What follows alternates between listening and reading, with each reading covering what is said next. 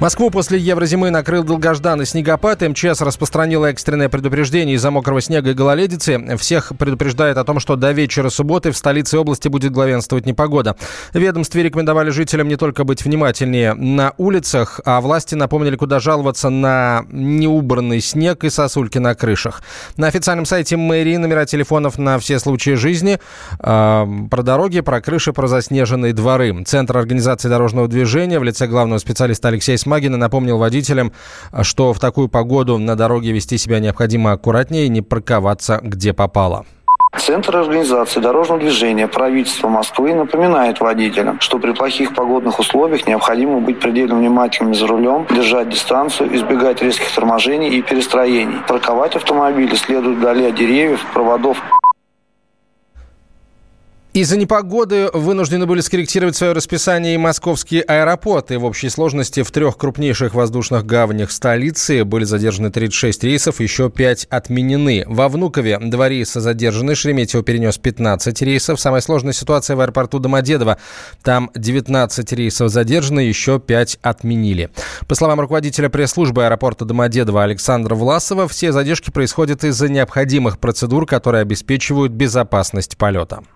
Видимость в районе аэропорта более тысячи метров, поэтому с точки зрения погодных условий ограничений на полеты нет. Взлет и посадка осуществляется с обеих взлетно-посадочных полос. Безусловно, уже сейчас зимнее время, поэтому перед каждым вылетом воздушные суда проходит противообледенительная обработка, которая необходима для того, чтобы обеспечить безопасность выполнения полетов, а именно удалить образовавшуюся наледь и наливший снег с внешней поверхности самолета. Вот эта процедура может приводить к тому, что на 15-20 минут происходит техническая задержка самолета, но повторюсь, это требуется для того, чтобы, несмотря там, на снегопад, обеспечить безопасность полетов, которая, конечно же, является нашим приоритетом. О том, когда закончится этот снегопад, прямо сейчас узнаем у ведущего специалиста Центра погоды ФОБОС Михаила Леуса. Михаил, здравствуйте. Э, когда следует ожидать прекращения этого разгула стихии? Здравствуйте. Ну, надо сказать, что э, прошелся этот э, облачный вихрь по территории столичного региона очень неравномерно. На севере Московской области вообще обошлось без снега. Наиболее сильно, э, скажем так, пострадали э, южные и э, юго-западные районы столицы и области.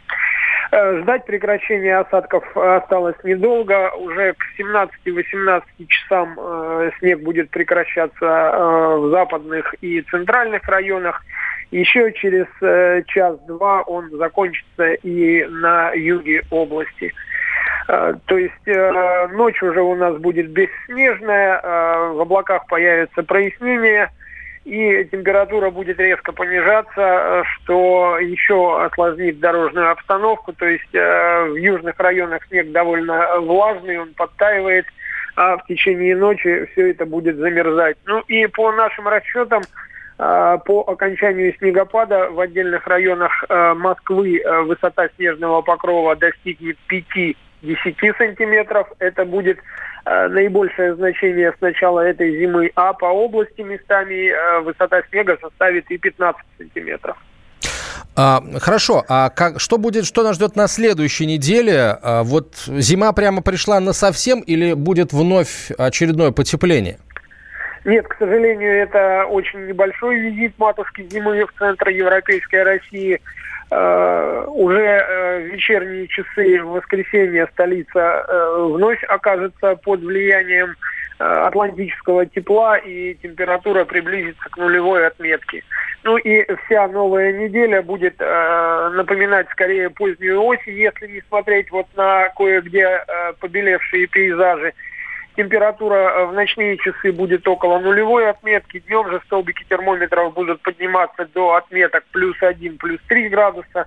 Будут идти слабые осадки в виде мокрого снега, местами переходящего в дожди.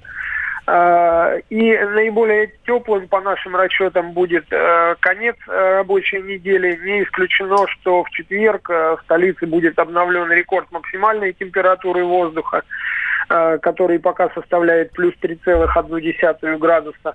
Ну и естественно, что при таком мощном э, поступлении теплого и влажного воздуха погода будет ветреная э, и малокомфортная.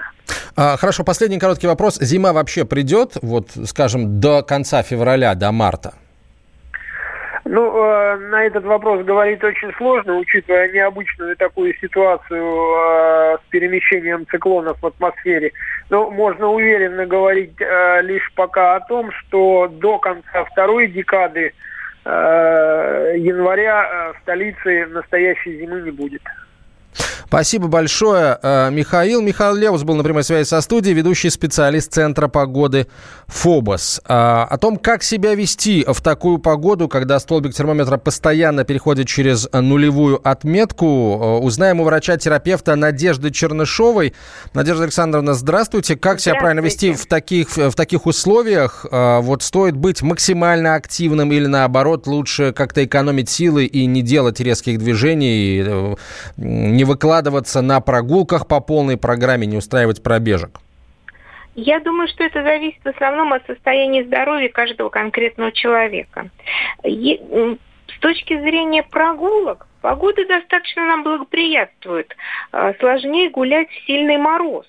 А в нулевую температуру почему бы и не выйти на прогулку? На прогулку я настоятельно рекомендую пользоваться каждой возможностью побыть на свежем воздухе. Даже если нет солнышка, даже если ветрено, следует только одеться по погоде, так чтобы с одной стороны не перегреться, не вспотеть, и с другой стороны э, не переохладиться. И э, одевшись, соответственно, удобно обувшись в нескользкую обувь, нужно каждый день выходить на прогулку. Это только на пользу здоровью.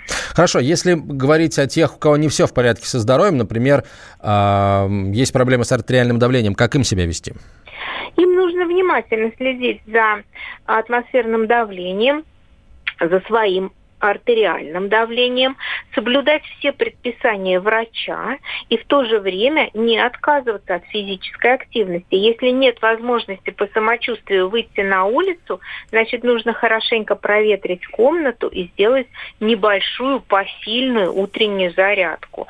Дело в том, что опять-таки сидячий образ жизни и сниженная активность, да при условии низкого атмосферного давления, плохо влияет и на настроение, и на самочувствие и на состояние сердечно-сосудистой системы. Укреплять свои сосуды нужно и колебаниями температур, и прогулкой. Доктор, э, э, последний вопрос. Э, Теплая зима означает, скорее всего, более скорый приход весны, а значит, более скорое наступление аллергического сезона. Вот аллергикам как себя вести? Нужно ли, скажем, заранее озаботиться, там, записаться на прием к врачу, чтобы понять, как в этом году будет выглядеть аллергия аллергический сезон полинозный?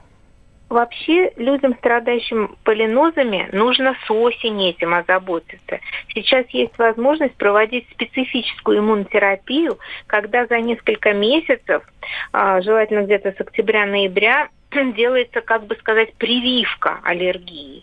И тогда аллергический сезон проходит гораздо более э, ненапряжно для здоровья. Но и сейчас пока еще у нас январь, конечно, нужно записаться к аллергологу-иммунологу, посоветоваться с тем, как подготовиться заранее Спасибо. к сезону. Спасибо, Надежда Александровна. Надежда Чернышова была на прямой связи со студией, врач-терапевт.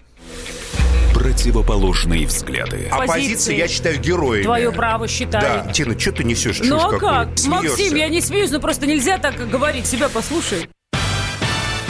Разные точки зрения. Призывы «надо выходить и устраивать майта» — это нарушение закона. И вообще это может закончиться очень нехорошо. Вы не отдаете себе в этом отчет? О, нет, решили какой допрос устраивать. Личный взгляд на главные проблемы. На машине? Я не езжу. Ну вот и тогда ну, молчи, отлично. потому что я рассказываю про движение автомобильное, а не про пешеходов. Свобода слова в прямом эфире. Я не причисляю себя популистом. Я причисляю себя к людям, которые действительно отстаивают мнение жителей. Причем не только на словах, но и на деле. Тогда приношу Любовь Соболь свои извинения. Радио «Комсомольская правда». Правда рождается в споре. Две крайности, они всегда опасны. Всегда мир более разноцветный и плохо, когда либо кровь на улицах, либо кровь в застенках.